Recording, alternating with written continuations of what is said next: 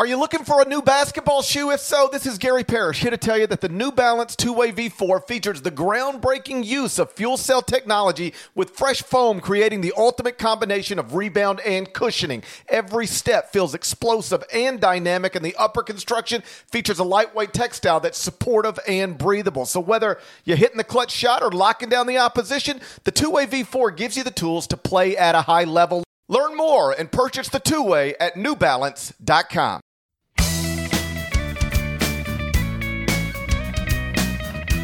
Hey there, it's Gary Parrish. It's Monday, June 22nd, 2020. Welcome back to the CBS Sports Eye on College Basketball Podcast, where we sometimes discuss camel fighting and leaky. Black Matt Norlander is here with me. And big news from earlier today Cade Cunningham, top ranked prospect in the class of 2020, announced he's going to remain committed to Oklahoma State University, even though the NCAA has banned that program from the 2021 postseason, including the 2021 NCAA tournament. Yes, Oklahoma State can still appeal that penalty, but unless it wins that appeal, and winning appeals is always an unlikely outcome. The Cowboys will not play in the 2021 NCAA tournament. Cade Cunningham obviously knows this, but he still decided to enroll at Oklahoma State, where, of course, his older brother, Cannon, is on Mike Boynton's staff. Needless to say, that played a role, first in his commitment, then in his recommitment. Norlander, you wrote about this, so let's start with your reaction to today's Cade Cunningham news.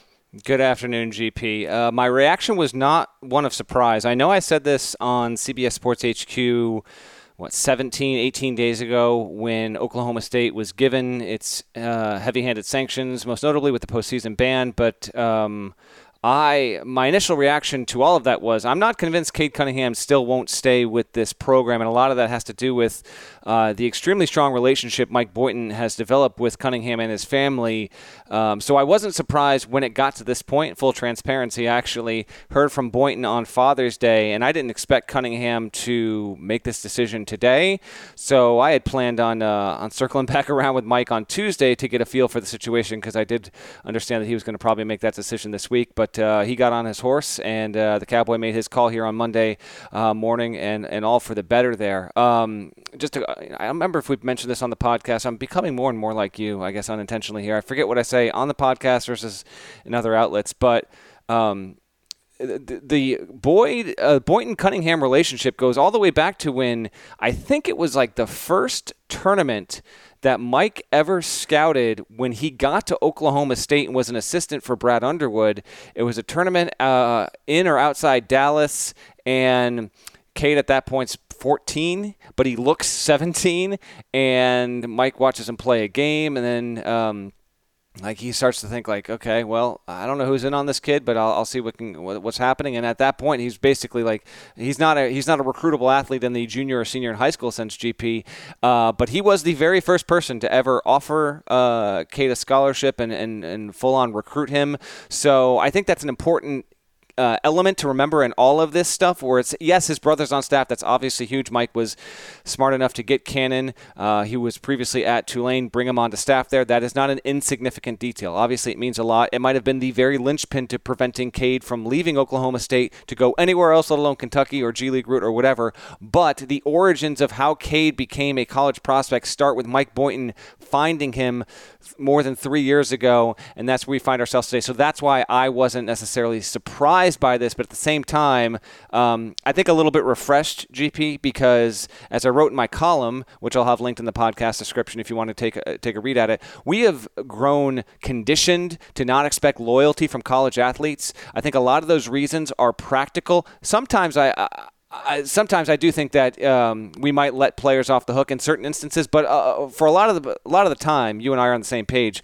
Um, if players are not going to be loyal, we are generally usually on their side of things. But even having said that, for a player with the amount of earning potential right now, if he had gone to the G League route GP, with the amount of earning potential he could have had there, or if he had gone to play at any other place with a chance to play in the NCAA tournament, win a national championship, none of us would have faulted Cunningham for doing that. But he decided this is where he wants to be in the face of a postseason ban. I do find that admirable, and I did want to put an emphasis on that because what he did, I don't think a lot of players would do, and the loyalty aspect of it just seems to be something that is dwindling more and more as the years go on in the college space. I guess I would say uh, a lot of the same things that I said when I did the solo podcast. after Oklahoma State was banned from the 2021 NCAA tournament as it related to Cade Cunningham, and that's like, you know, I, I don't know that this is what I would do, but that's fine. You know, like he, what I wanted him to do is understand the pros and cons of everything and then make whatever decision was best for him, you know, and it seems pretty clear. He's a bright young man. He understands what going to Oklahoma State means and doesn't mean, what going to Kentucky would have meant and not meant, what going through the G League program would have meant and not meant. And ultimately, this is what he decided to do. And and and and that's fine with me. But it's got to be a, a, a bit of a bummer to head into what is almost certainly going to be your only year of college, and you already know you're not going to the NCAA tournament. Like lots of great prospects in recent years have not participated in the NCAA tournament. Ben Simmons, Markelle Fultz, but I promise you, Ben Simmons didn't think he was going to not be in the NCAA tournament when he went to LSU. Right. It just happened. And I promise you, Markelle Fultz didn't think he wasn't going to be in the NCAA tournament when he went to Washington. It just it just happened. And so now we're in a situation where, you know, it's June 22nd, and Cade Cunningham already knows, barring a surprise, his one year of college will not result in a trip to the NCAA tournament. But, you know, you weigh that against the other things that matter to you like going to Oklahoma State, following through on a commitment, you know, you know, uh, uh, honoring your word. And I don't. By the way, I think you and I maybe differ on this a little bit. Like I, I can commend him for honoring his word and showing loyalty. Um, or at least respect it. I didn't need him to do it under these circumstances because the circumstances changed from the moment he believed he was going to play at Oklahoma State. I think if anybody would have been within their right to show um, I don't even want to say it uh, a, a, disloyal approach, but to, to just change his plans.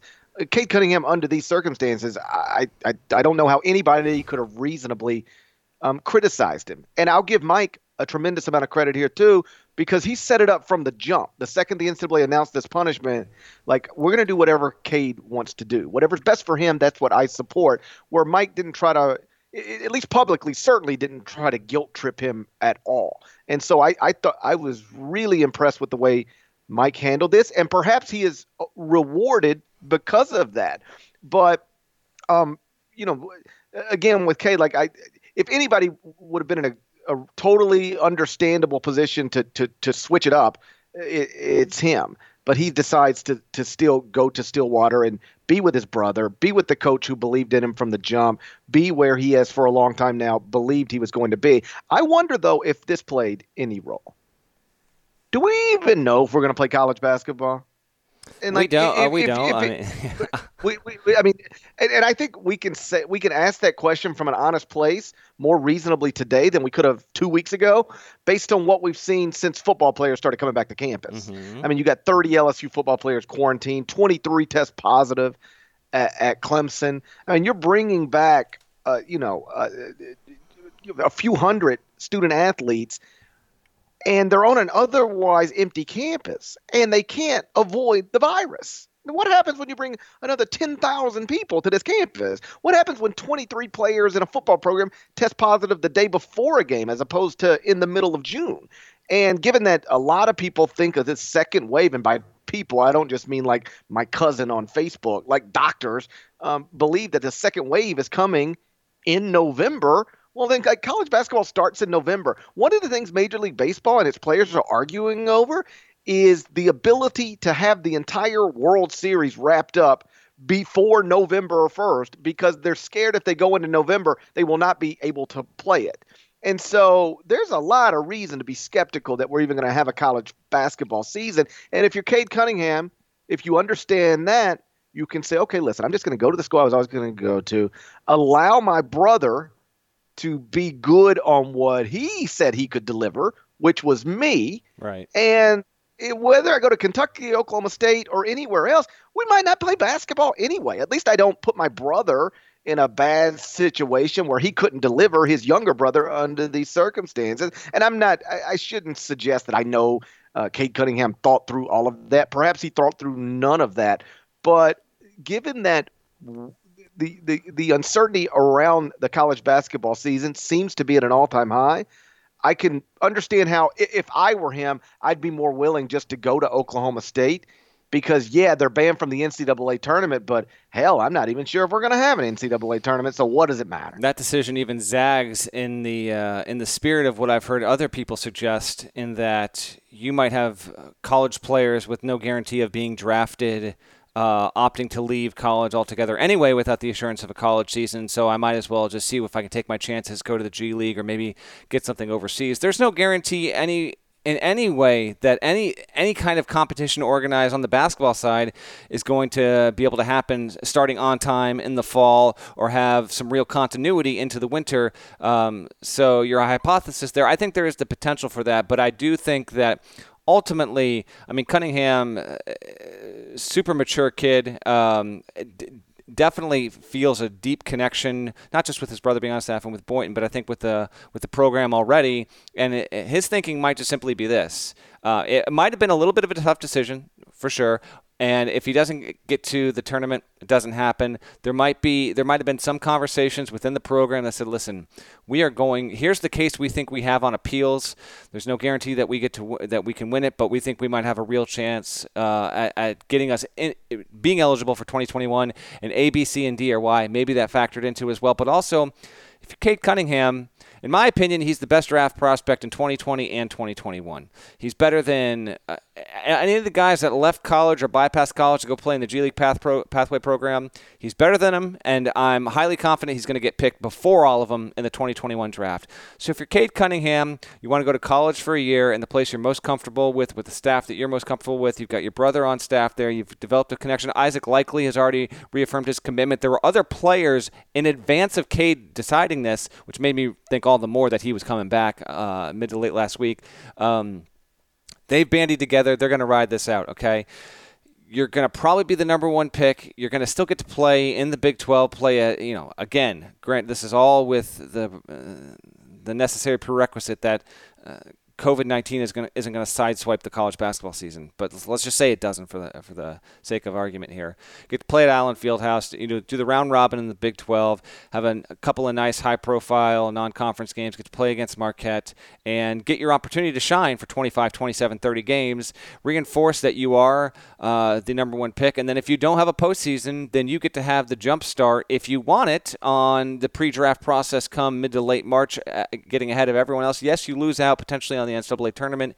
But uh, but regardless. Um, I just thought it was a really, really cool thing to see here, and I think a lot of players wouldn't have done what he did, and so his loyalty, we should just uh, we should commend it. And I close my column out with, listen, uh, you and I, I think agree on a lot, might disagree on little parts here and there. When it comes to the NCAA handling the Oklahoma State case, um, I was surprised by the postseason ban, but then I had a couple coaches reach out and tell me, um, I hear you but it seems like everyone already forgot what the NCAA did to Georgia Tech for so much worse. So the Oklahoma State stuff shouldn't be a surprise. And uh, two coaches called me about that. I said, you know what? You're absolutely right. I didn't even think about what Pastner's pr- program got hit with, but you're totally right. I shouldn't have been surprised by that. And that's why every other program tied to the FBI stuff should really be banking on a postseason ban at minimum. But regardless of all of that, I do think that Cunningham doing what he did, even facing that, if the NCAA, the thought I close my column with is, if it can show uh, some level of maturity in its decision making that can kind of equal out to what Cunningham did, maybe we will see the school win on appeal. I don't have a, a huge issue with OSU getting the ban when you really take everything into account. And if I'm going to put the same standard against, well, if you're going to commit to Louisville, or you're going to commit to Kansas, or you're going to commit to LSU, you knew this was happening. The same should apply to Oklahoma State. But I do think the school has at least a reasonable case because it acted with more haste in its own case than probably any other school out there. I don't think they'll win, but maybe they will, and maybe that factored into a little of what uh, of what Cade decided there. But if we have a season, Oklahoma State's going to have the most watchable player in college basketball. GP that's never before been the case in the sports history.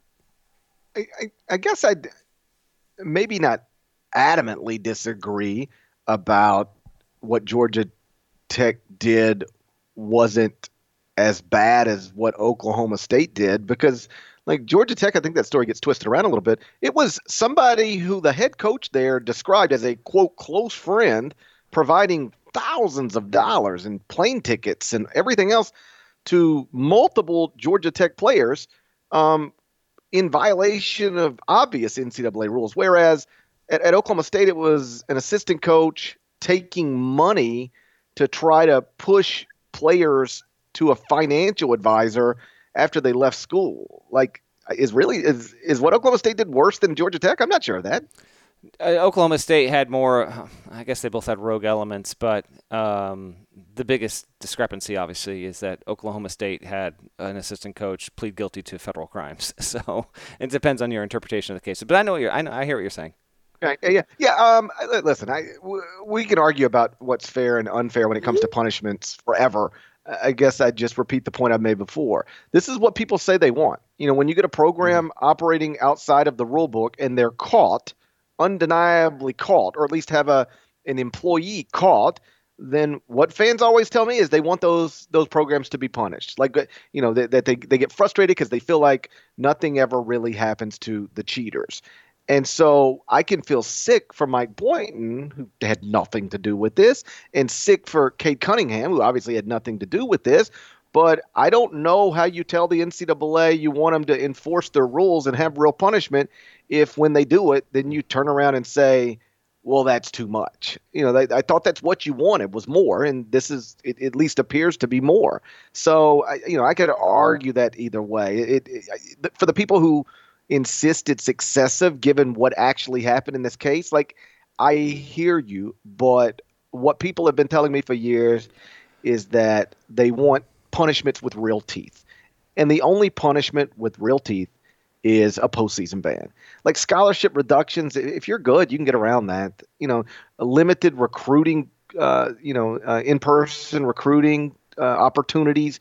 If you're good, you can get around that. I mean, Bruce Pearl's entire first recruiting class at Auburn was was was put together, or at least a lot of it was put together, while he wasn't even allowed to recruit. You know, like if you're good, you can get around these things. And so the only punishment with teeth that really puts your program in a bad place is a postseason ban. And I, I think th- that appears to be the bare minimum the NCAA is going to give these programs that were that had somebody caught up in the FBI investigation because if Oklahoma State is going to get, and again, we can argue fair, unfair, too much, not enough. But if that's what Oklahoma State got, like that, that seems to be the minimum of what Auburn's going to get, the minimum of what USC is going to get, and then like you know, who knows what happens with Arizona, LSU, and and everybody else. Uh, agreed. Real quick, just to uh, let me swerve back into the Big 12 with Cade. So, with him coming into the fold, um, or sticking in the fold, I should say, Big 12 will be really interesting next season. Baylor will be projected to be the best team in the league. Uh, behind Baylor, probably Kansas, but West Virginia should also be pretty good. Texas Tech is no slouch. Texas also. All those teams, those are five Big 12 teams that should be in the top 25 next to. Are all GP? Are all five of those in your top 25 and one? Texas yes. Tech, Texas Tech is in there too. Yeah. So um, all yes. five of those, and then you have Oklahoma State, uh, which could have the best player in the league and the best player in the country, should also factor in there. And then Oklahoma was a solid team last season. We'll see where they go, and I think they should be pretty steady as well. I think minimum you'll have seven NCAA tournament quality teams. Obviously, if Oklahoma State can't play in it, they wouldn't be an NCAA tournament team. But at least those seven, and then we kind of see Iowa State, TCU, Kansas State. Those are the three worst teams in the league last season. History would suggest when you look at the Big 12 year over year over year, um, you don't have the same three teams finishing in the bottom three year after year. So maybe one of those is going to jump up. The Big 12 sets up as a really, really good league again, and this is coming off a season in which it actually was not rated as the best league in the country. That was the Big 10, but it was the first time since 2013 that the Big 12 wasn't the highest rated league in college basketball per KenPom. That could very well jump back to the way it used to be. And if you told me in 2021, again, if we have a relatively normal schedule, that the Big 12 was the best league in college basketball. Uh, with Cunningham at Oklahoma State, I believe that's a strong possibility.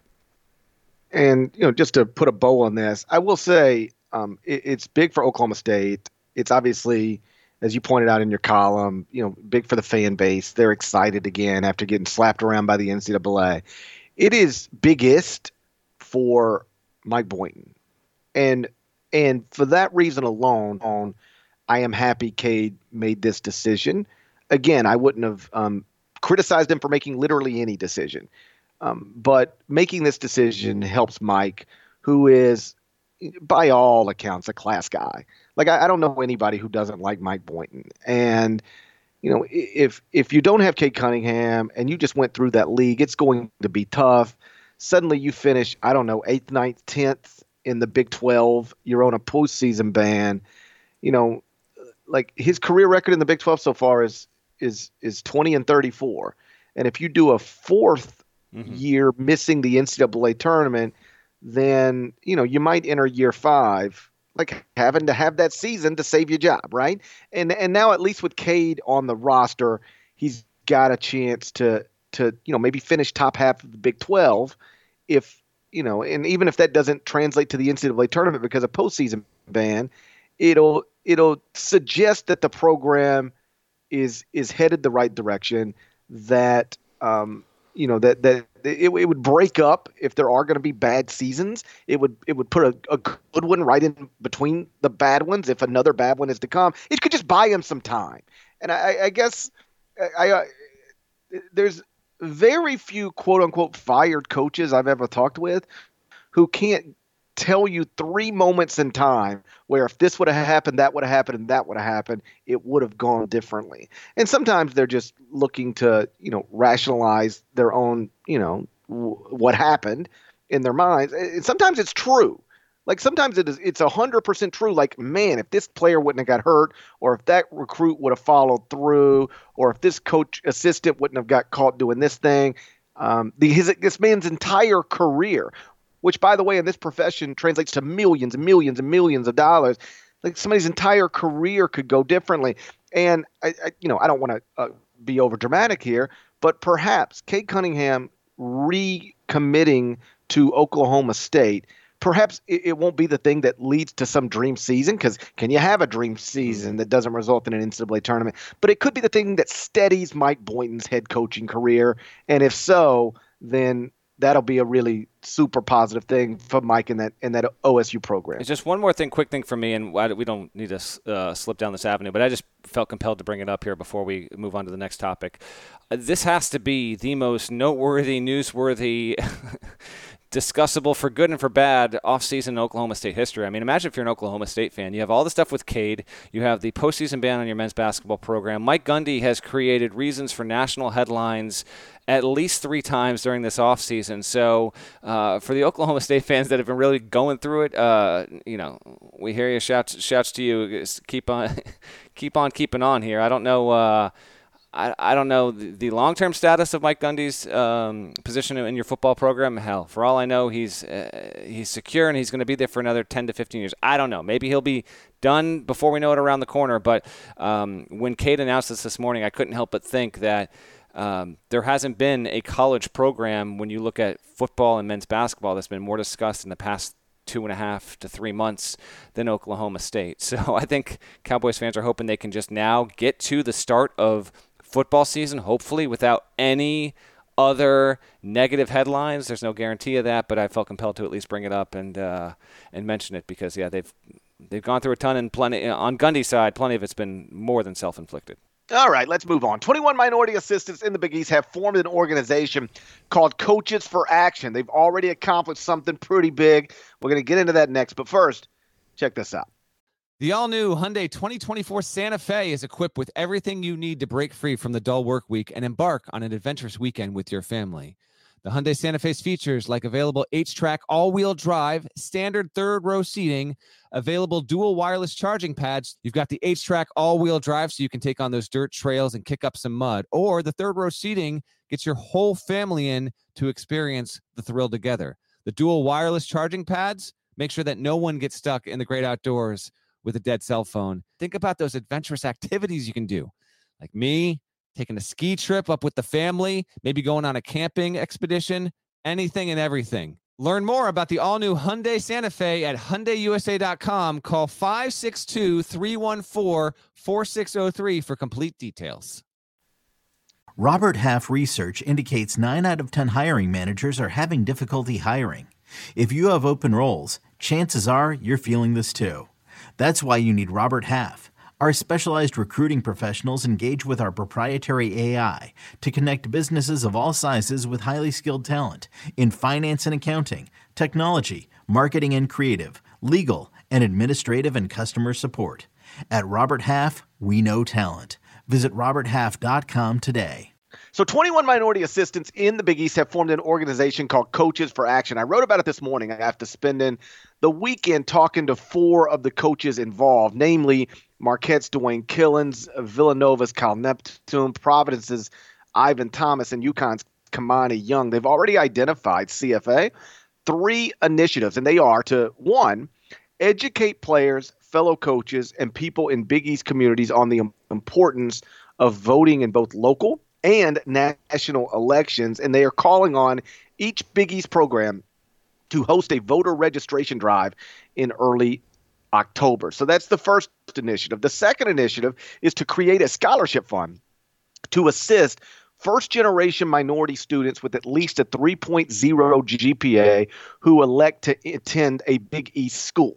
Each CFA member has already committed a monetary donation himself, and then they're going to lobby their head coaches and donors with whom they have relationships, going to lobby to to get them to contribute as well. And then the third initiative, and this is the one getting the most attention, they are going to support the Black Lives Matter movement by re- by placing Black Lives Matter patches on each home and away jersey of every men's basketball player in the Big East. Additionally, Big East coaches are gonna wear Black Lives Matter pins this season. So that means that the Big East is going to be or at least it is at this moment, the first conference in the country to commit to Black Lives Matter patches on the upcoming season. So that's a cool thing, right? That's a significant thing. It is a significant thing. In fact, it's the first American sports group, entity, conference, whatever you want to call it, to make this commitment. And it's not, as of us podcasting this,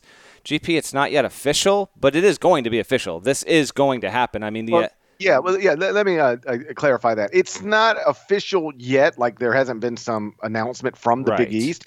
But when I talked to Dwayne, Cal, Ivan, and Kimani, you know, they've been on. The first thing they did was take it to their head coaches because you know you don't want to get out of line here and, and have head coaches say, "Listen, your assistants like we're handling this at the head coaching level or the administrative level or the conference level." So they, they wanted to go to their head coaches and say, "Listen, we don't we don't want to overstep our place."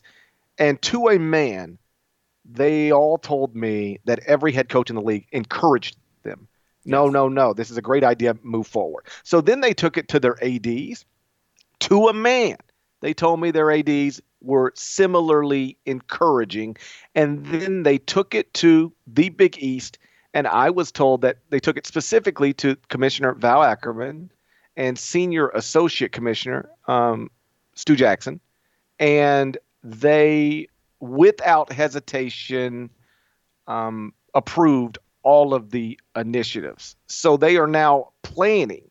Find, you know, they don't know exactly where the patch is going to go. They don't know exactly what the patch is going to look like, but they have been told that their desire to do it is going to be allowed. That there will be a Black Lives Matter patch on every Big East uniform, home and away, in the sport of men's basketball at the very least. That's very cool. It's a it's a small thing, but it's a big thing. Um, uh, personally, I wouldn't be surprised, barring there being something on the litigation side that would prevent the NBA from doing it. I wouldn't be surprised if we learned the NBA was going to try and do this upon its return, scheduled return at the end of July, early August. GP, but for college basketball and for the Big East, the conference of you know I think most famously John Thompson to to be Right. at the forefront of this uh, movement and discussion, I think is an important thing. The scholarships mean more. All the other actions, you know, helping your your players and your programs become aware of. And I did speak with uh, we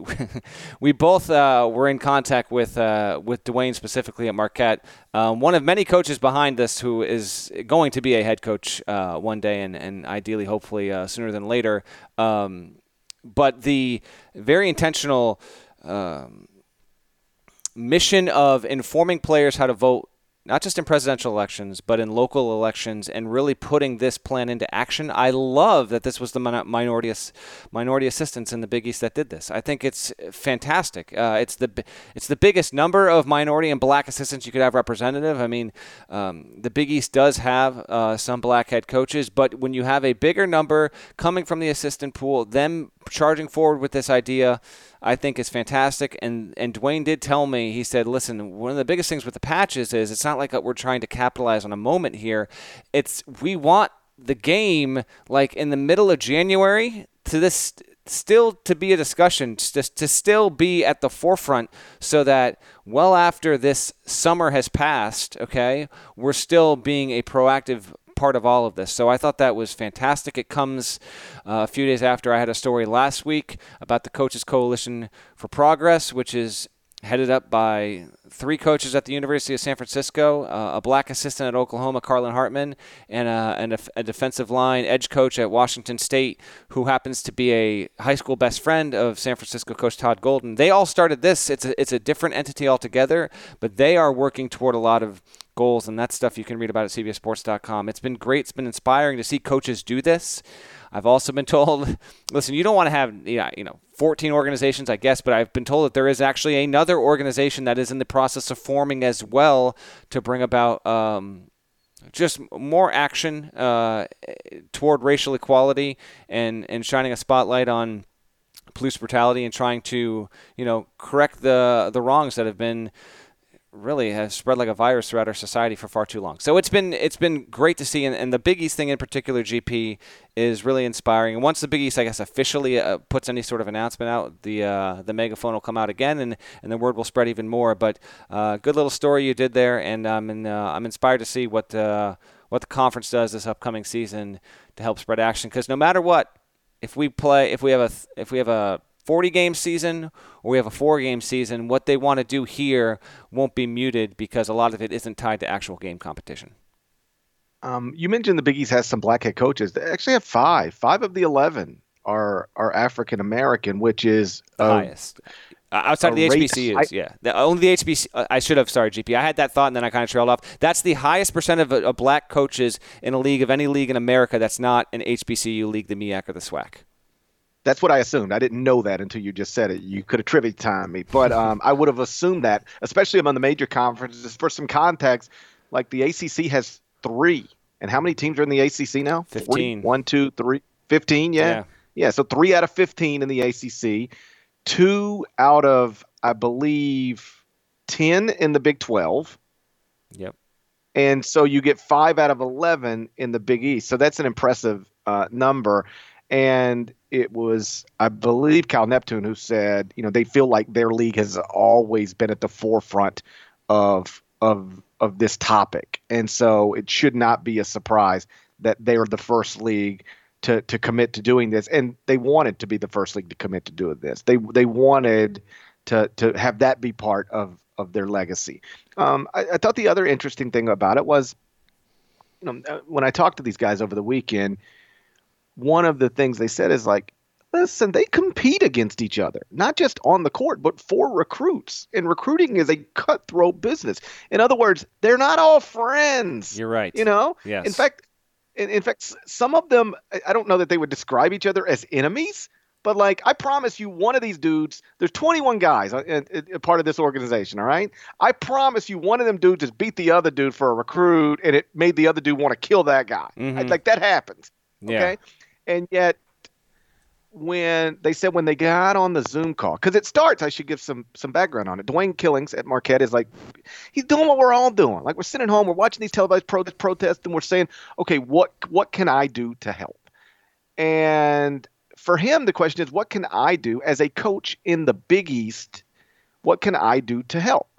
And so he reached out to, you know, uh, Kimani, and then and then reached out to Ivan. Next thing you know, they've got a Zoom call scheduled, and he said it was just a great thing because you, you you log on and then you know how Zoom works. People just start popping up. And he said next thing you know, there's 18 coaches popped up. 18 to 21 are on this initial call, and you're looking at 18 people who look just like you and who have a similar story to you. And have and are now in a similar space um, as you. Like the, some of these guys came from really hard places, and yet they are college graduates who are working in a power conference, all making you know hundreds of thousands of dollars. Uh, you know they they they they've they made it, and so um, you know, you know, how do you now help the people who need your help right now? And when you know, they, I was told they got on that Zoom call. Whatever issues any assistant, Big East assistant might have had with another Big East assistant, not to insist that there were some, I'm just assuming that there's got to be. And, you know, even if guys who maybe knew each other but weren't that friendly, it was like, according to Dwayne and everybody else I talked to, it was like none of that existed. Like everybody was mm-hmm. focused, mm-hmm. um, friendly, and not only are they bringing about some really good stuff here, he thinks that they are creating friendships that maybe didn't previously exist because when you put all of the BS that's connected to the job to the side, these are all black men coaching, uh, coaching, you know, young black men, and some of these black men are also the fathers of of young black children. They have a lot more in common than than than they don't. And one of the things I was told over and over again is that over the past month, them forming this organization and keeping in close contact, whether it's group text or Zoom calls, it's really allowed them to find, um, a, you know, a, a common thing to to to attach themselves to, and it, you know, they all, you know, at least the people I talked to thought that it, it had made them better coaches, better people, and maybe created some real friendships as well that didn't other that wouldn't otherwise exist. Uh, my last thing on this, I want to take the baton from what you were saying there exactly, and that is black men, black assistants who are as hungry and thirsty and career driven in their professions as so many of the people that might be listening to this podcast in their 20s and 30s are in yours as you strive toward getting to a place in your occupation that you hope think that you can eventually one day reach. They're trying to do that and they know they look around they scan the country they scan their sport and they see yes there are black coaches but it's not proportionate to the amount of black players the, uh, the amount of um, black men and women that are involved in that sport so because of that and I'm, and I'm and I'm I'm really taken from conversations I've had with black assistants over the past few years. Because of that, the competition, particularly within a league, uh, and and within a, amongst assistants can be truly fierce to get this player versus that player, and you're worried about what that school and that assistant might be doing to try and recruit this player. You know that guy's doing something, and you'll bite your tongue and you don't say anything. Like there is real, real, real competitive animosity that can develop there one assistant I spoke to uh, in the Big East in the past three or four days says, you know, normally I'm trying to slice these guys' Achilles, but now we're coming together to join on something that's so much bigger and more important than that. I think this is so awesome and so tremendous. It doesn't mean that the natural competitiveness of being on a coaching staff goes away. It doesn't, but to come through on, on such a bigger purpose, I think is so great. But I'm so happy you brought that up because I same same same wavelength, same plane, uh, G, GP here, and that I was going to bring that up in terms of when you look at these assistants, like head coaches, yeah, they're competitive, but when you're an assistant and you're on the ground when it comes to recruiting and just doing so much stuff in the program, and you're fending off everyone else that's in your league, um, I think that aspect of the job isn't really truly appreciated by the general public because, frankly, it never gets talked publicly by the coaches, and then um, it just is not something that we end up writing or talking about all that much. But it's a very, very real everyday existence for for assistants around the country, and the fact that these Big East assistants have come through with this, uh, despite all the things that come with the job, I think is all the more commendable. Yeah, you know, to, to just add to that point. I, I, I would have to look it up, and I haven't yet. But I bet you what I'm about to tell you is is true. Um, obviously, as we just detailed, the majority of head coaches at the power conference level, overwhelming majority, are white men. But I bet you the majority of assistant coaches at the power conference level, in other words, the three assistants who are actually recruiting um, recruiting assistants, I bet you the majority of them are, are black. I bet you mo- I bet you if you added up all three assistants from every quote unquote power conference, you would have more black assistants than white assistants, but you would have way more white head coaches than black head coaches. And what that does is is is it creates an incredible level of competitiveness, as you point out, um, among the black assistants, because you know there is a path for you to become a head coach, but historically speaking, there aren't as many opportunities for you as there should be. And it's Maybe wrong. Will- it's it's wrong, GP, because what unfair what unfairly happens is the black assistant gets labeled as the recruiting assistant far too often. And so if you're the recruiting oh, assistant, sure. if you're the recruiter, that means it's it's coded language that's frankly bullshit needs to go away. If you're the recruiter, you're not intelligent enough, you're not savvy enough to be the next node coach. You're not well-rounded enough to be the kind of assistant that would be uh, projected to make to make a jump to be a head coach, and so that is a stigma that has existed for way, way, way too long in college basketball. That that black men have, have gone up and faced up against for for far too long, and so th- that's the kind of the point you're getting at. I, I, jumped in. I'm sorry, but this is something that I've had. Um, black coaches just rightfully rail on about for a long time. Right. And like listen, it's it goes without it's saying that it's wrong, but like we've reached a point in this country where we're it's not enough to just allow something to go without saying. Like let's actually say it. Um it's wrong. But but that dynamic, like that that that that that breakdown in numbers. Um, there's only so many head coaching opportunities for people who look like you, at least historically speaking, but there's a whole bunch of you an inordinate number of people competing for those opportunities, it really creates the situation where it's cutthroat. Everything is is you know everybody's out to get everybody, and to see these men, at least these 21 men, put all of that aside for the greater good. Uh, just a, a, really impressive thing. Like I was on a, a, group text with with some of those guys uh, this morning, and you know they were just you know, appreciative that that I, I wrote about it and that we were going to talk about it. And I just said, listen, man, you guys are doing a great thing. If there's any if there's any way I can assist, like I'm happy to do it. Because again, our our country is going through a real movement right now, and if you care about these things, um, if you want your children to to grow up in a better place than than than the places we grew up, then you know, I, I, do think it's important to do your part, whatever your part is. And so I wanted, you know, to let those men know they're now doing their part. And if there's some way I can assist them, I'm, I'm happy to do it. Yeah, agreed. Well, this is, uh, this is a really cool thing and we'll see what, uh, what comes of it going forward there. But, uh, the Black Lives Matter patches on the uniforms is a, is a cool thing. And I would, I would think I have to believe this will they, the Big East will not be the only one in college sports doing this. Just a matter of who will be second, third, who's coming further down the line, and if we see any professional leagues in America do this, the Premiership in uh, in Europe in soccer notably has done this uh, as it's returned without fans across the pond with the words Black Lives Matter on the back of the jerseys. We just wait and see how the Big East chooses to uh, to do the display with its patches come the start of the season before we get out of here, um, I spent some time on the phone last week with Luka Garza, the All American, of course, from Iowa. Got him on the phone just because he's in such a, a, unique position. You know, he can return to Iowa, and he's the preseason National Player of the Year, a star on what I would consider the Big Ten favorite, what I would consider a preseason top five team.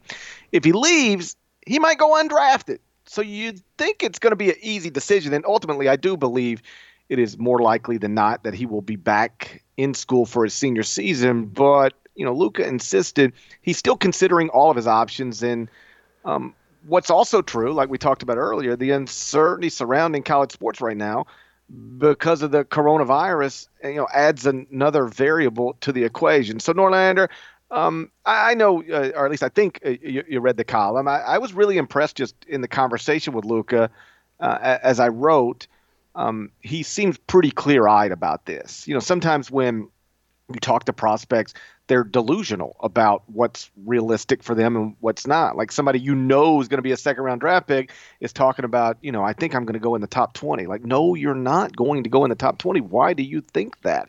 Uh, Luka said no such thing. Like, he does not think he's going to be a lottery pick. He does understand he might not be picked, and yet he's still going through the process the best he can right now. Um, what what do you make of the Luka Garza situation? Do you think there's any chance he actually doesn't return for a senior season? Uh yeah, I mean I I put it at ten percent.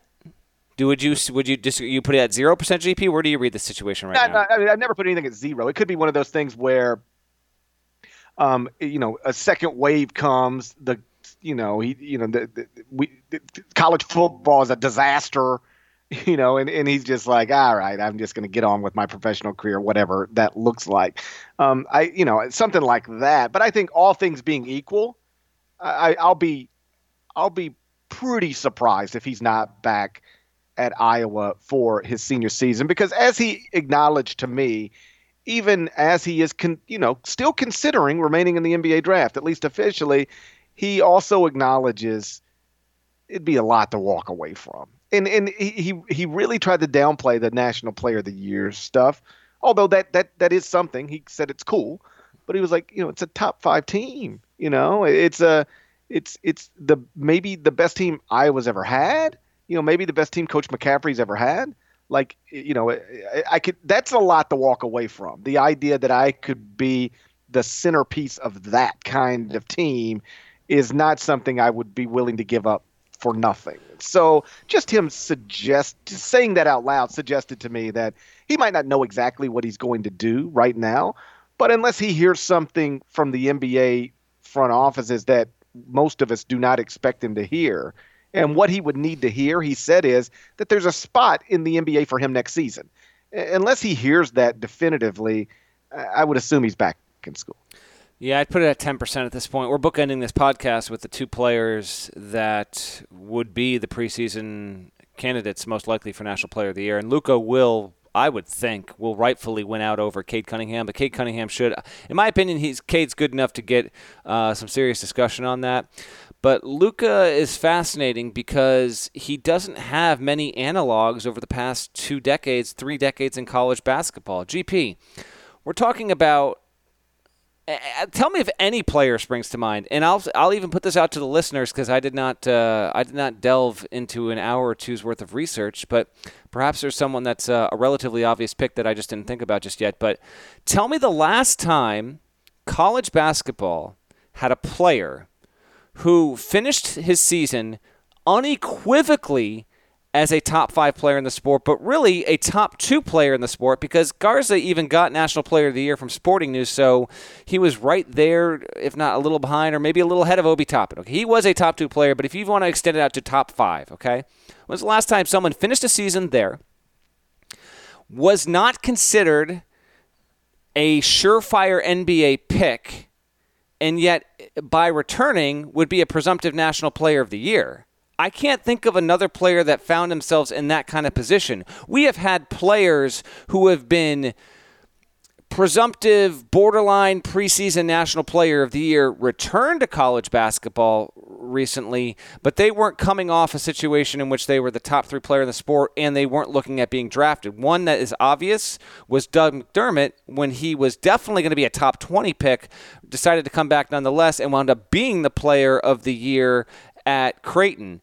You had Frank Mason, who was not projected to be drafted, but he wasn't a preseason top five guy who nonetheless wound up winning National Player of the Year in 2016 2017. So to me, that's why Garza is just fascinating, man. He had, uh, he was a 24 and 10 guy last season, racked up some seriously big numbers. His inclusion on Iowa puts that team into the top five conversation, whereas if you pull Luka off the team, in my opinion, you can actually make a case. Iowa fans take it easy, but you can make a case that Iowa's not a, a top 25 team without Luka Garza. I think he is that good. So um, that's why I'm interested to see not just what he does, but what he becomes if and when he returns next season. Because I cannot recall a player that was this dominant in college, whose draft prospects just seemed so slim, and so therefore was forced to return, and by returning put himself at the forefront of the national player of the conversation in advance of his next season. Yeah, it's it's it's super rare. I can tell you, I started looking into this and then just decided it was too uh, bogging it down, and there was not a great way to to define what it is I was trying to say. But the larger point is exactly right. Like, how often is there a player who, if he returns to school, he's clearly the preseason national player of the year. Like, there's no way to, unless you go with one of the freshmen, and it would be, I'm assuming, Cade Cunningham. Unless you go with one of the freshmen, there's no, there's no real argument for any other returning player to be preseason national player of the year. I mean, Garza checks every box. A statistical monster. Last season, by the way, highest player efficiency rating in college basketball. Also finished number one in the KenPom Player of the Year standings. So he's obviously you know he's done all the individual stuff and then he'd be on a at the worst a preseason top 10 team like that is what the national player of the year is supposed to look like so when's the last time a guy could come back to school and be the national player of the year but leave school and maybe not get picked at all. Like even when, um, you know, Andrew Bogut. well, no, like who was? I'm trying to think of who the player of the year was a few years ago who left school early, and um, and you know, maybe it was a second round pick, but even people were questioning that. Here are the player of the years of the past 15 years, real quick. Just for listeners, uh, we, are coming off Obi. Uh, uh, uh, it, you're talking Jalen Brunson? No. No, Obi, Zion, Jalen Brunson, Frank Mason, Buddy, and Denzel Valentine split. You got Frank the Tank, McDermott, Trey Burke, Anthony Davis, Jimmer Fredette, Evan Turner, Blake Griffin, Hansbrough, Kevin Durant, J.J. Redick, and Adam Morrison. That's most of the past 15 years. Well, what was it? Jalen Brunson then? Did Jalen Brunson left school early, right? He did. He left after. So Jalen Brunson won a title as a freshman, but he didn't have a big role. He was good as a sophomore. He came back as a junior, and then he left after winning the national title as a junior. Okay, so maybe maybe that's who I'm thinking of. But like even Jalen Brunson was the 33rd pick. Okay, he was a second round yeah. pick. Like the idea that you could have you could and if Jalen, I guess this was my my initial point. If Jalen Brunson would have come back for his senior year, he would have been the preseason National Player of the Year because the other first team All Americans in that in that season all left left school. DeAndre Ayton, Marvin Bagley, Devonte Graham, Trae Young. So Brunson would have been the preseason National Player of the Year if he came back. Decided not to, and he was the 30, still second round pick. Like Luka might really go undrafted, and so that is a very rare thing, and it's something I talked to him about. Like the idea that people never pass up being preseason national player of the year to be the star of a top five team. Like that in and of itself is just not true. people do it every year. Zion Williamson did it. Yeah. you know, if Zion would have come back from a sophomore season, yeah. he'd have been the preseason national player of the year on probably the number one team in America. But like he's also going to be the number one pick in the draft, so that's easy. You got to go. Um, Obi Toppin, like probably did it this year. If mm-hmm. he wanted to come back to school, he'd be the preseason national player of the year on a top ten team. But you know he's a top five pick, so you got to go. Luka's situation is is is a really unique thing, and it, certainly in in in the past twenty years, uh, to be picking between these two things, which is why most assume you don't give up everything that's on the table for you to go what? Be in the G League? To to to you know be a second round pick and maybe fight to get a two way. Like I don't want to put a ceiling on what's possible for him, but those seem more likely than being on a, you know, than being picked 28th than being on an opening night roster. And so when you're picking between these things and, you know, being the face of college basketball in some ways, I think for most people, it's, I think I'll just keep it this way. That's why most people assume he's going to be back in college basketball. Did you see the video uh, that was out there a few days ago of Luka practicing like the running hook shot from like 15, 17 feet out? Right. Yeah, I mean, listen, man. Like if he has, like if he has that. no, exactly. If first of all, I love that he's like like he was taking he was taking passes and was cashing them one after the other like perfect form. I'm 15 feet. It is it is literally an unguardable shot, as invented most famously by Lew Alcindor, um, who then changed his name to Kareem Abdul-Jabbar and just dominated at both UCLA, then with the Bucks, and then with the Lakers. If Luka Garza can usher in a fashionable return to the to the skyhook at the college level, that'd be killer, man. I just that would be tremendous. I don't I don't know what kind of parallel you could eh, you could bring. It'd be like the wishbone kind of returning to college football and like helping a team like make a run to the college football playoff. Like if Luka can do that put up 26 and 11 and become the player of the year while helping Iowa get to like a two seed, it'd be freaking awesome. So um, I do hope that he does come back because it would, I mean, frankly, it'd be a double dose of good news in a X amount of time if you had Cade uh, choosing to stay with Oklahoma State and then Lucas says, I am going to return here. Uh, two very different kind of players in two different conferences, both in the middle of the country, and um, helping their teams in dramatic ways at schools that are not – preseason national title contenders, and that's not to say that OSU would be, but they'd be a huge conversation piece, and then Iowa definitely would be a factor in the Big Ten there. So we wait and see on when he's going to make his decision. As a reminder for listeners that might have uh, forgotten or aren't aware, uh, August 3rd is the deadline for NCAA players. The, the NBA came out with its calendar of NBA draft events uh, over the weekend, with the exception of a combine, because we don't know when that's going to happen. But the deadline is further uh, into September for the NBA, but that doesn't really affect college players. If you're going to stay that long, you're ineligible if August 4th arrives. So Luka basically has till August 3rd to make his decision. I would expect that he's going to make it sometime in, in early to mid July because as we get into that, to put a bow on this and, and, to wrap it up to something we briefly talked about earlier in the podcast, um, schools are going to be allowed to hold uh, like legitimate sessions with their teams across the board in mid to late July, and so that's when coaches ideally, hopefully, can get most of their players back on campus. I would think that Garza will make his decision in the next two to three weeks. Yeah, and listen, if you're an Iowa fan, you should be encouraged because, like I said, you know, I, I spent I don't know 15 minutes on the phone with him the other day, mm-hmm. and he, he's as clear-eyed as you could possibly be. Um, I was talking to a coach uh, probably a month or so ago who, who had an underclassman enter the draft, and this underclassman staying in the draft, and this underclassman is a second-round pick at best. And the coach said, "Listen, his mom saw a mock draft somewhere that had him going 27th. That was your mock draft, right? it was not. It was mine. your mock draft. I'm pretty sure it was. It not, he said, and so now they're convinced he's gonna go. They, he's gonna go in the first round. And he said, I tried to tell him you are not going to be a first round pick. I'm just telling. Listen, I want you to be the an NBA All Star someday. But you were not going to be a first round pick in the 2020 NBA. But like they hear what they want to hear. And I guess I would just say to Iowa fans, Luka's not that like that at all. Like he understands what is likely for him, what's possible for him. And he told me at the end of every call that he's doing with NBA teams, you know, they leave some time for him to to ask questions. Trivia time said, with Luka Garza? yes. Yeah. You go, okay, hit us with the trivia time. And he says, instead of that, um, tell me, uh, what can I do to improve what you guys think of me? and it's all the stuff that you would you you already know, like lateral quickness. Can you guard in space? Can you switch onto smaller players? You know, uh, you know th- that kind of stuff. And he said, "Listen, I'm, I'm never I'm never going to be a great athlete relative to NBA athletes, but I can get better and I can get the job done." And so he understands what he has to work on. And he's working on those things. He's asking the right questions. He's listening to the right things. And so I guess I'd, I'd bottom line it this way. He, he he left it with me. He said, "I know I'll make the right choice."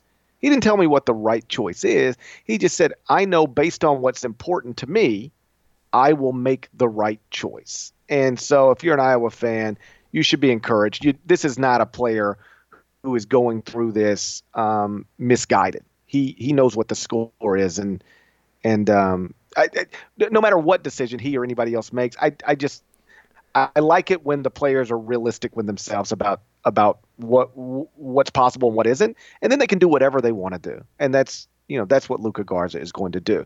Uh, by the way, so when I'm I'm I'm saying Luka is going to be obvious preseason national player of the year, I go, okay, what would the first team All America team look like? Have you tried to put one together? Uh, it's, it's, not it's, great. It's June. Well, we first of all we do this every single off season. I know, and then by the time we get to next season, they'll be like, yeah, it makes sense. Yeah, well, sense. like I didn't know. By once the season starts, people will emerge, like Luka Garza did last season. That's right. right. Nobody would have had Luka Garza as a first team preseason All American. Unfortunately, we not, did not even have Luka Garza in our top 101 players. I won't run from our flub, but uh, that's one of our all time misses. Yes. Ooh boy, are you sure we didn't even have him at all? Oh, Iowa fans, let Parrish know. You can remind him. oh yeah, I am very aware of the fact that we forgot because he was in the final consideration, but we did not put him in there. Uh, anyway, to your point um, well, like he, even Luka told me he was like, "Listen, I I don't think anybody saw me being in this position after my you know being in this position considering where I was after my freshman year and after my senior sophomore year. He's like, I didn't really even see this for myself. So he's he's surprised by his place in the sport at this moment. Um, but yeah, not having him top 100 last preseason, that was a miss. Hey, we'll make it up to you. we'll make it up to you. I promise. You'll go you'll go from outside of the top 101 to number one heading into the 2020-21 season. But like off the top of your head, if you can, okay. put together a first team All American team. I got one here. I want to see what yours looks okay, like. Okay, this is completely off top of my head again. I'm not even going to scan KenPom pages for teams and all that stuff. So the first three players, I'm I'm presuming Jared Butler returns. So Garza, Cunningham, and Jared Butler. Do you have three of those five? Garza, Cunningham, Jared Butler. Um, yes, Baylor. I do have okay. those. I do have those three. Okay. Um, scanning around. Who else would be in the mix there? Do you have another freshman or no? No, Okay. only freshman is Cade. I um, I mean, I considered Evan Mobley, but yeah. there's two, there's two other front court players that are just monsters, and one of them is Garza, and the other one is Um, okay. trivia time. Well, I don't know. This is trivia time. Okay. Uh, monsters, you say? Um, I mean, the guy put up big numbers, and he's gonna, you know, if he comes back to school, he's still technically in the draft right now too. But if he comes back to school, he's a, you know, he's the star of the. all right. Hold on. Hold on. Hold on. Hold on. Um. All right. Like when you say big, when you you say big men, when you say big men that were monsters last season, I think, uh, I think Garza, I think Daniel Oturu, who's definitely gone. I think Azubuike, who's definitely gone. Um, so who am I? Who am I missing on? Power conference player, I presume. Um, plays for a power program, but it's not in a power conference.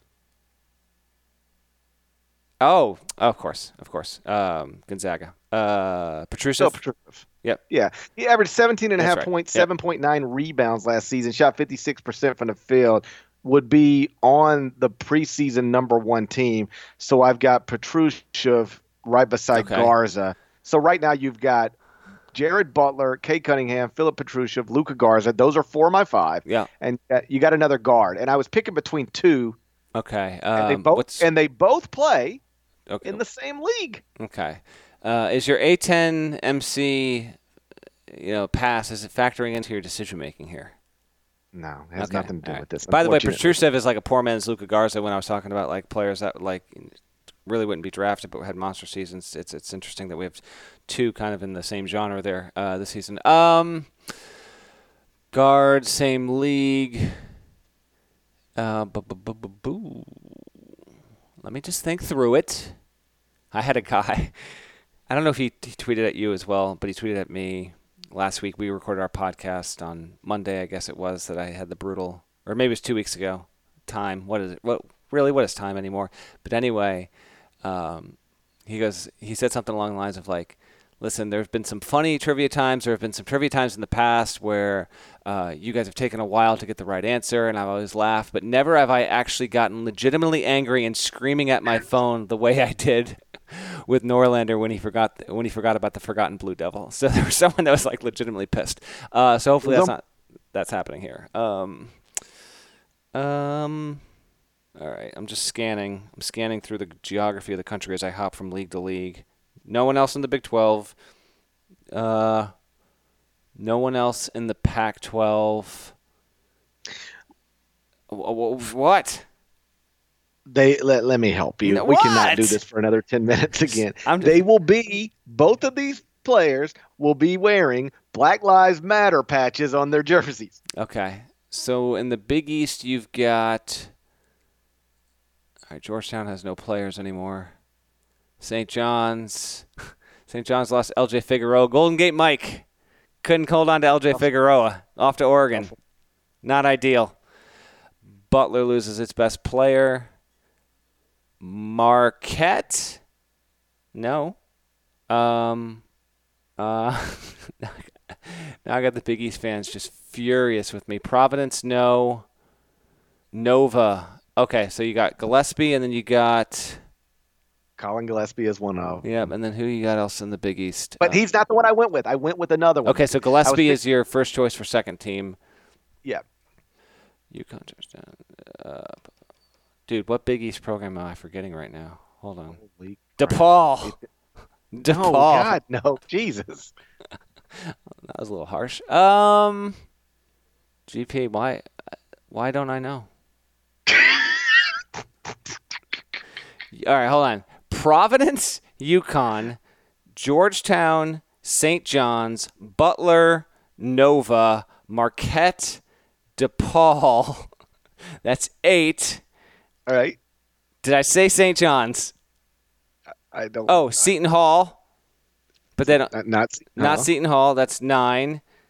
You've got They were the number one seed in the Big East tournament. Xavier is ten. Creighton. I'm- Creighton. They're they're they're they're all the way out. I still yeah. So Creighton. There we go. Um, uh, I guess. Zegarowski. Yeah, I, I guess. 16.5 assists. Yeah.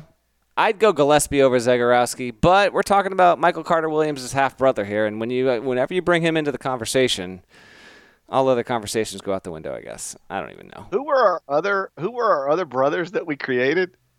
Uh, well, there's you and and the fellow who committed to San Diego. Um. Oh, No. by the way, there's another. So, oh, I forgot. Someone. I Oh, think, I remember who our other brothers. We Marcus Zegarowski and Michael Carter Williams are brothers. yes. Well, that's so we that's actually the case. Let's be clear. That's actually factual. Go ahead. So then we decided that Jalen Crutcher and Killian Tilly were brothers. That's right. That's right. We did. We did this. If you could see the smile on Parrish's face right now, it's like so much, so much joy, so much absolute joy. Anyway, to your point, um, I don't. I'm not. I'd, I'd go Gillespie. I think he's got a good chance of being really damn good next season. But Zegarowski's a good player in his own right, and Creighton's got kind of back-to-back seasons with. Uh, Okay, so let let's say out of Butler, Zegarowski, Gillespie, Cunningham, Petrusev, Garza, Mhm. how many of them are ever a first round pick in an NBA draft? Cunningham, is that it? Yeah. Yeah, but if you told me Gillespie played himself to first round status next season, I'd believe it. And maybe maybe Butler, maybe maybe Butler. I could believe that. Yeah. Yeah. I could I could see that happening. Anyway, I just had to like really like look hard, and I'd go, really, this is a preseason first team All American? Like you go Garza, Cunningham, that's easy because it's got you got you know returning first team All American, Yeah. and Cunningham's an obvious star. After that, you're picking between just just really good college players. That's what they are, really good college players. Can you name me all 12 teams in the Southland? No, I don't. I don't even try to learn stuff like that. I, I take no pride in, in. I know disrespect to the Southland. Just like that's not how I'm. That's not, that's not how I spend my time. I got one more question for you as we wrap up the podcast here. Okay? Okay. So it's 90 degrees right now as I record this with you. So is it? Yeah. We had a little uh, little conversation in our workroom Slack earlier in the day, and you were all like, "Oh, I'm from Mississippi. I don't want to hear some people in Connecticut talking about how it's 90 degrees out there because I live with it." So are you used to the heat at this point? Do you think that 90 degrees to you feels more comfortable than it is to me? Because I think that is the case. I don't get 90 degree days four days a week. Connecticut gets 90 degree days seven days a year. So when the 90 degrees comes to me, it feels hotter, I think, than 90 degrees feels to you. The problem with where I live, which is the South, it's not the the temperature. It's the Like humidity. nine, it's it's the humidity. The humidity is miserable, and that is what makes it unbearable. The air is so thick that it you, like it, it's it's not hard to believe to breathe. I don't want to be over dramatic here, but it's like it's just heavy. It's just really really heavy. Like I'm trying to see what our humidity is right now. It's actually only 80 degrees here right now because we've had, you know, thunderstorms all last night and thunderstorms throughout the day. But the humidity right now is at 81%. It's not great. It's just like I had to quit a round of golf a few weeks ago. Now I quit like after 17 uh, because we'd already lost our bet. Like we, it wasn't, it, it was over. But I would never just wa- not play 18. And I was like, you know what? I'm done. This is too, it's too miserable. So It'd it's the take a lot for humidity here. to- It's yeah. not the temperature. We're at 39% humidity with 90 degree temps right now. It, it, it would take a lot for me to bail on a round of golf. You didn't bail on a round of golf with me in Vegas when it was like 108 degrees, but granted, the humidity right. was probably like 3%. So Yeah. Yeah, I am more comfortable in 104 degrees in Vegas than 94 degrees in Memphis because the, the humidity just makes it really miserable. Like I'm I'm going to play golf Wednesday afternoon with a couple of buddies and I would prefer to they just can't play in the morning, but I I would prefer I'd rather be on number 1 at 7 a.m. Like even if that means you got to get up at 5:30, I'd rather be Right. out at 7 a.m.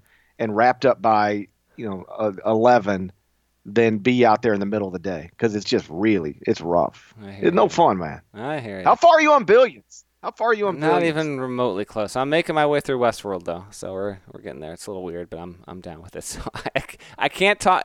Listen, I'm watching Billions with my wife, but she's all into. Sh- every time we have a moment to watch our shows, she's she's full speed ahead with wrapping up Schitt's Creek. So I got to get that done. Then we'll get to billions. Then we'll start talking about it. But it's gonna it's gonna be a while.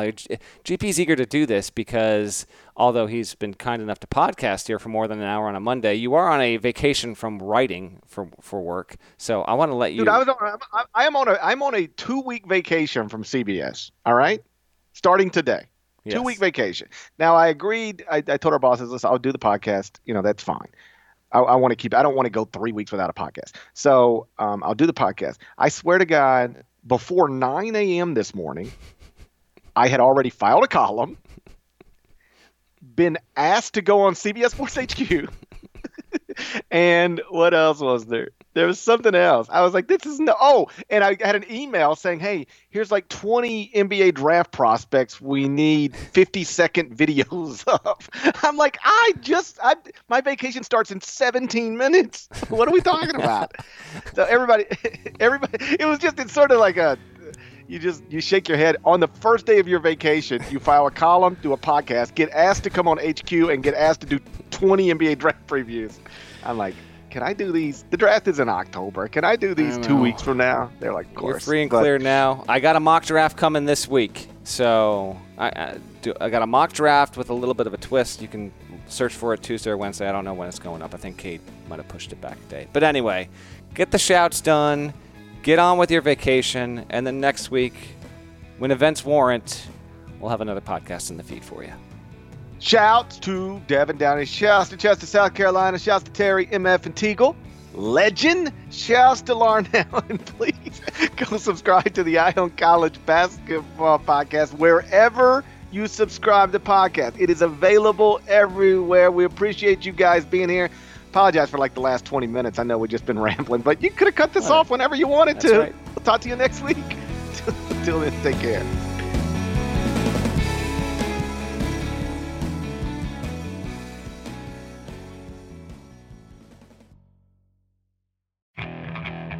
Okay, picture this. It's Friday afternoon when a thought hits you. I can waste another weekend doing the same old whatever, or I can conquer it. I can hop into my all new Hyundai Santa Fe and hit the road. Any road. The steeper, the better. Because my all new Santa Fe is available with HTRAC, all wheel drive, so I can hit the trail without a worry in the world. Heck, with three rows and best in class rear cargo space, I can pack the whole family in with all our gear. We've got available dual wireless charging for our phones, so we'll never lose touch with civilization, and we won't lose touch with the primordial power of Mother Earth. So, which is it? Waste the weekend or do something a little more epic? And conquer it in the all new Hyundai Santa Fe. Visit HyundaiUSA.com or call 562 for more details. Hyundai. There's joy in every journey.